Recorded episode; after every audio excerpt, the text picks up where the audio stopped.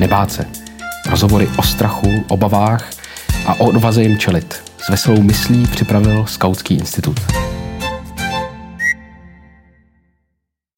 Dnes je s náma na Staromáku herečka a dlouhodobá skautka Marta Isová. Vítej u nás. Děkuju, jsem tady ráda. Děkuji za pozvání. Jak ty zvládáš současnou situaci? Máš z něčeho obavy? Mám obavy z mnoha věcí a musím říct, že ji zvládám v takových vlnách, že se mi to tak proměňuje eh, v průběhu, teď už je to vlastně, myslím, přes měsíc nebo jak dlouho. A prošla jsem, prošla jsem různýma stavama a musím říct, že jsem na sebe celkem pyšná, protože mám pocit, že čím ta situace je delší, tím líp se mi daří zvládat mm, pomocí mm, lidí, mých blízkých, který okolo sebe mám a i nějakého jako asi vnitřního nastavení, že a teď nechci vůbec, aby to, aby to vyznělo tak, že ne, nemyslím nebo nesoucítím s lidma, které, který tahle ta, tahle ta celá korona postihla vlastně, ať už jsou nemocný, nebo strádají tím, že jejich blízcí jsou nemocní, anebo v následujících měsících, kdy budeme samozřejmě všichni se potýkat s nějakým ekonomickým dopadem toho všeho. Nicméně to, to, jako, to mě samozřejmě nějakým způsobem straší a bolí a, a s těma lidma mám veliký soucit. Ale já osobně musím říct, že mě to přineslo do života takový strašně dobrý zastavení a spočinutí. A za to já jsem vlastně strašně ráda. Takže by se dalo říct, že za tu situaci celou děkuju. Hm. Obavy o svoje zdraví máš? Nebo ani tak o svoje, jako o zdraví svých blízkých. A e, to především e, mojí mámy, která, která je bývalý onkologický pacient a, a vlastně teď v současné chvíli čeká na operaci plic, kdy vlastně je to ještě taková jako nejistá situace, protože úplně přesně nevíme, co v těch plicích má. Každopádně víme, že jsou nějakým způsobem oslabený a ten, ten strach o, o ní byl právě na začátku pro mě až takový jako paralizující, jo. Že jsem fakt měla, měla jsem takový chvíle, kdy jsem třeba večer ležela v posteli v těch prvních dnech a, a vůbec jsem nemohla spát, protože mě strašilo tolik myšlenek a vlastně se mi před očima odvíjely um, takové jako možnosti a varianty toho, co všechno by se mohlo stát, že jsem vůbec nebyla schopná se uklidnit. Ale vlastně Eh, to, že my jsme už s tou mámou jednou prošli jako takovouhle těžkou situací, protože máma moje před eh, tuším 11 lety jí diagnostikovali rakovinu prsu a eh, bylo to takový, že vlastně ta, ne, nebylo to úplně včas, jo? Ten, ten nádor tam jako rostl docela dlouho, takže ta situace byla docela vážná. A e, musím říct, že ta nemoc když přijde do života člověka a celé rodiny, tak eh, jsou taky vlastně ty dvě možnosti, jak, jak se s tím můžeš popasovat. Jo? Buď, buď se z toho člověk zhroutí a ten strach, který si myslím, že je úplně přirozený a normální, protože to je prostě něco, co nás chrání před nebezpečím. Takže mít strach si myslím, že samo o sobě není špatný, ale e, horší je, když člověk tomu strachu podlehne protože to si myslím, že potom vlastně způsobí ten strach to, že, že je člověk úplně ne, nemocnej jakýhokoliv kroku nebo zdravého myšlení, pozitivní myšlenky. No a my jsme vlastně tehdy, když jsme se to dozvěděli o té mámině nemoci, tak přes ten první náraz toho strachu, který jsme samozřejmě všichni pocítili, tak asi i díky tomu, že jsme rodina, která hodně drží dohromady a, a rádi spolu trávíme čas, máme se rádi a jsme si blízkí, tak vlastně se nám stalo, že jsme se tak semkli a strašně moc věcí v té rodině se naopak vyčistilo a hodně času jsme strávili dohromady mluvili jsme o všem, vlastně jako by všechno se tak otevřelo. I takový jako starý nějaký bolesti, které třeba mezi náma byly, vlastně se dostali ven. A já zpětně hodnotím tu máminu nemoc jako strašně důležitý čas a čas, který nás všechny posunul a posunul nás vlastně jako směrem ještě blíž k sobě. A samozřejmě i tím, že to dobře dopadlo a máma se vyléčila a je tady s námi pořád, tak, eh, tak to samozřejmě bylo jednodušší. Jo? Ale já si myslím, že každá situace, která člověka potká, každá těžká situace, je fakt nějaká možnost um, dostat se někam dál nebo, nebo řekněme hloubš. Že, že když se člověk, když člověk najde sílu jako mm, podívat se na to z toho úhlu pohledu, co mi to přináší a, a, a kam mě to vede, tak e, věřím, že vlastně i takhle těžké prožitky můžou mít ve výsledku velmi pozitivní dopad pro člověka a pro jeho život. Když jsme u toho strachu o osoby nám blízké, rodinu, rodiče, děti a tak dál. Eh, stane se někdy, že třeba má větší strach to okolí, než ten samotný člověk, který je nemocný, vážně nemocný? Jo, i znám takové případy. Myslím si, že to, že, že ta ztráta, jako ta ztráta pro ty ostatní let kdy je horší než třeba strach ze smrti člověka, který prožil hezký život, se kterým je smířený. To si myslím, že, že takhle určitě může být. A já, já třeba jako mám větší strach o život svých blízkých, než o ten svůj. Ale samozřejmě nevím, co bych dělala, kdybych se dostala do přímé konfrontace s takovou situací, která by mi ho mohla vzít. Ty jsi eh, herečka, to znamená, vtěluješ se do mnoha lidí a do mnoha postav a do mnoha osudů. Je, co se týče strachu, obav, anebo naopak odvahy, něco, co ti dalo tvoje povolání? Jo, dalo mi toho mraky. Jednak um, já vlastně, co si pamatuju, co jsem vůbec začala přemýšlet ve svém životě o tom, čím bych chtěla být nebo co bych chtěla dělat, tak díky tomu, že máma moje je herečka a hrála ve studiu Y, což v 80. letech, kdy jsem já byla malá, eh, tak, tak bylo takový vlastně, do dneška je to divadlo malých forem, je to prostě velmi komorní scéna a i ten soubor tam byl malinký a lidi k sobě měli blízko a znali se a bylo to v podstatě takový rodinný nastavení.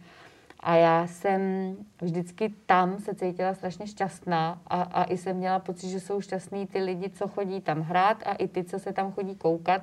A řekla jsem si, že tohle je prostě to, co chci v životě dělat. Jo? A, a nikdy až do teď jsem nezažila úplně nějakou jako vážnou krizi, že bych pochybovala o tom, jestli to rozhodnutí bylo správné. Myslím tím třeba úplně konkrétně, jestli jsi někdy umřela ve filmu.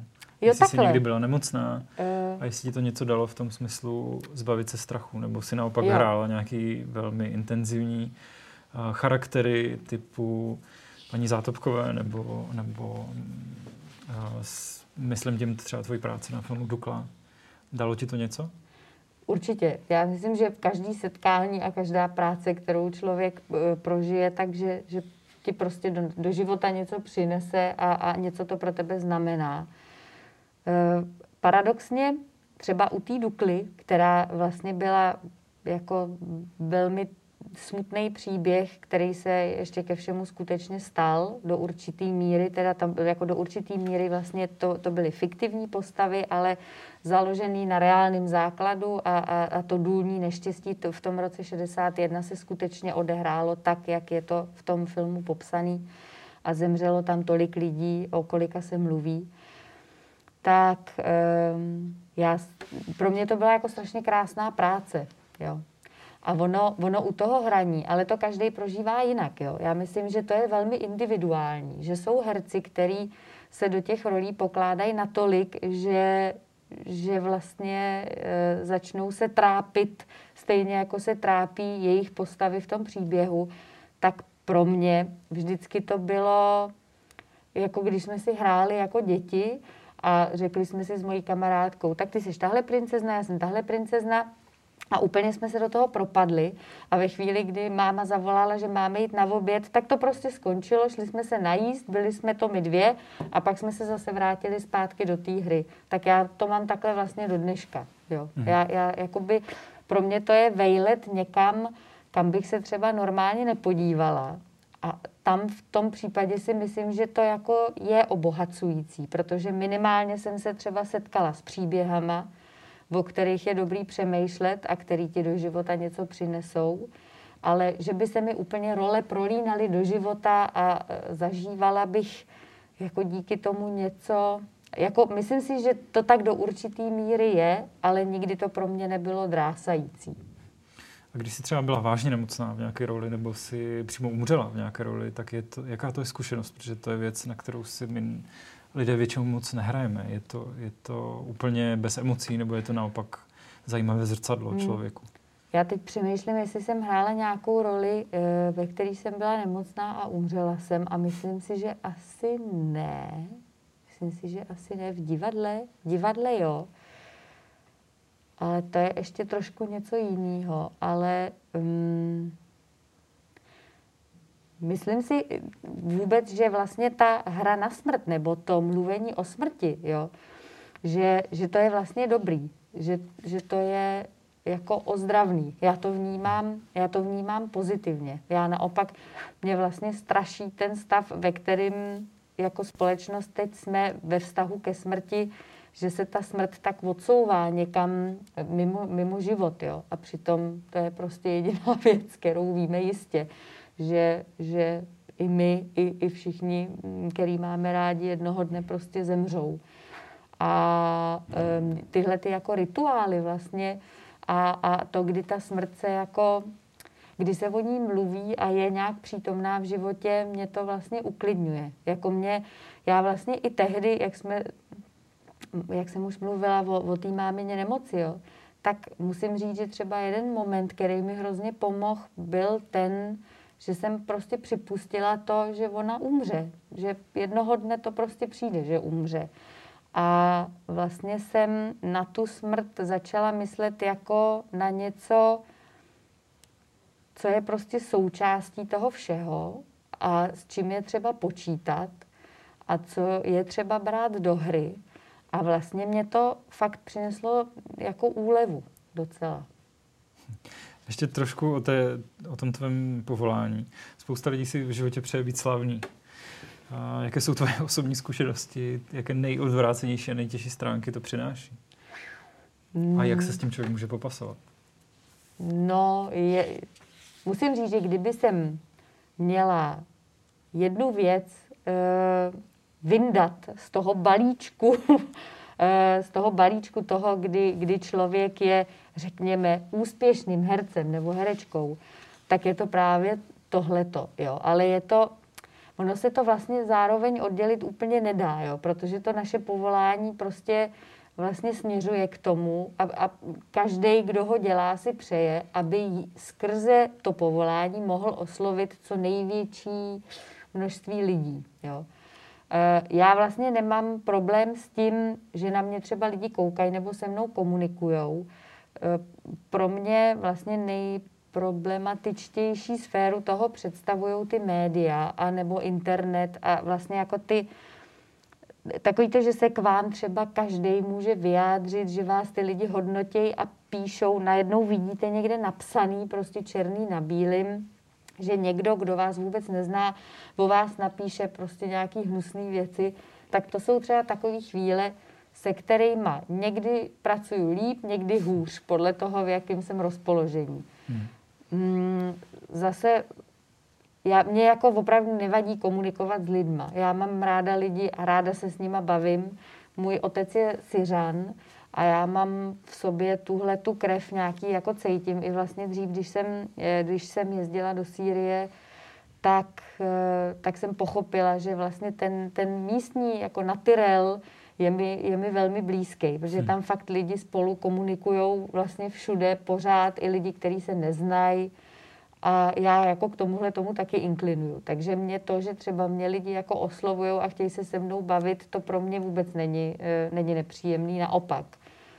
A pak je taky dobrý, že, ta, že člověk může využít nějakou sílu svýho hlasu pro dobré věci, pro, pro to, co on považuje za správný a co si myslí, že by bylo třeba, aby se říkalo nahlas, tak, tak vlastně jako pro, pro to je možný tuhletu, řekněme, slávu využít a to považuji eh, za natolik pozitivní, že to vyvažuje vlastně všechny tyhle ty negativa, o kterých jsem mluvila předtím. Ty jsi obecně hodně aktivní a i dneska si uh, nám tady přivezla třeba uh, nějakou formu svojí pomoci, roušky pro uprchlíky a pro bezdomovce. Proč to děláš? Protože si myslím, že to člověk dělat má, že to je takhle správný, protože jsem přesvědčená o tom, že, že si máme pomáhat. Musíme si pomáhat. Jo. Uh, je něco, co ti dal do života scout? Třeba i v tomhle smyslu? Spoustu věcí. Musím říct, že mm, to pro mě bylo vlastně zásadní setkání e, se scoutem a se scoutingem. Já jsem začala e, do, do skautského oddílu chodit, když mi bylo deset, myslím.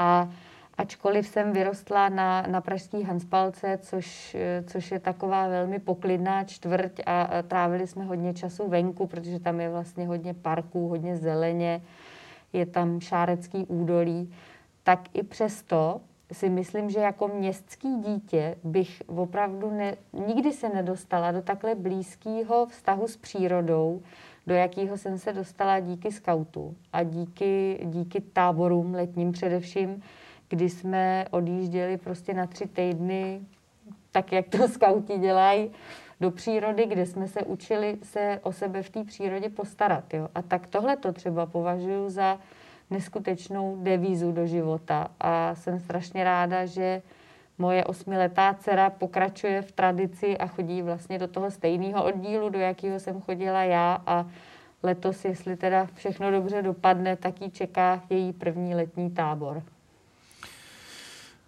Když jsme u tohohle tématu, možná by mě ještě zajímalo, jak, jak vůbec vnímáš mm, tu polarizaci společnosti a co bychom proti ní mohli dělat? No, je, je to jedna z věcí, eh, který mě trápí. A, a je mi to hrozně líto, že cítím, že se nějakým způsobem zvětšuje ta propast jako mezi, mezi nějakýma dvouma skupinama, tak jako základně Eh, tady v té zemi. A ono se to děje po celém světě zřejmě. Mm, já si myslím, že stejně jako v jakýmkoliv jiném vztahu je prostě základ komunikace. Jo, že že stejně jako když eh, se, nevím, stane v rodině něco, že se na sebe lidi zlobí, nebo se dostanou prostě do, do nějaký jako těžký, eh, těžkýho jako rozpoložení mezi sebou. Takže jediné, co, co pomáhá, je snažit se, aby ty obě dvě strany si co nejjasněji řekli, co vlastně potřebují, co je trápí a co by potřebovali. Jo. Jako proto, aby, aby se ta situace vyřešila. A tím, že obě dvě ty strany prostě hledají nějaký, nějaký bod, ve kterém se můžou setkat, tak pak věřím tomu, že se tohle to vyřešit dá. Jo. Co, co mě trápí eh, velmi, je, že mám pocit, že vlastně z těch oficiálních míst, čili z politiky a od našich představitelů státu, místo toho, aby se o tohle to snažili, tak vnímám naopak opačnou tendenci, že vlastně víc a víc rozdělujou, že ty lidi proti sobě poštvávají. A já si myslím, že to není dobrá cesta a ne, ve výsledku nikdy nemůže vlastně jako po, po téhle cestě dojít člověk k něčemu dobrému a proto se my snažíme a myslím si, že i formou právě divadla nebo umění je, je možný, že vlastně člověk komunikuje. Jo? A my to i zažíváme. Já jsem v angažmá v Davidském divadle a my hodně jezdíme po celých Čechách a vlastně teď i, um, I po Moravě. I, I po Moravě, ano, jak jsem myslela, po, po, po, po České republice, po Česku. Já furt mám problém s tím Českem, já nějak mě to nejde přes pusu, nevím proč.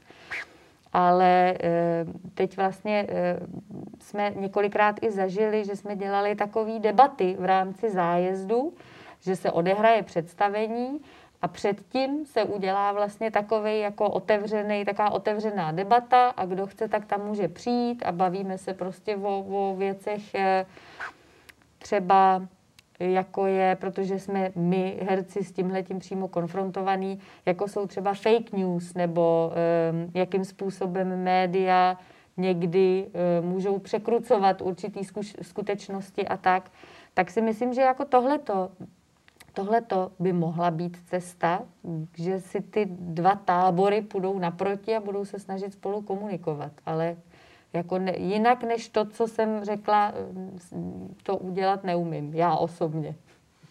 To byla Marta Isová pro Skautský institut. Děkujeme. Já děkuji vám.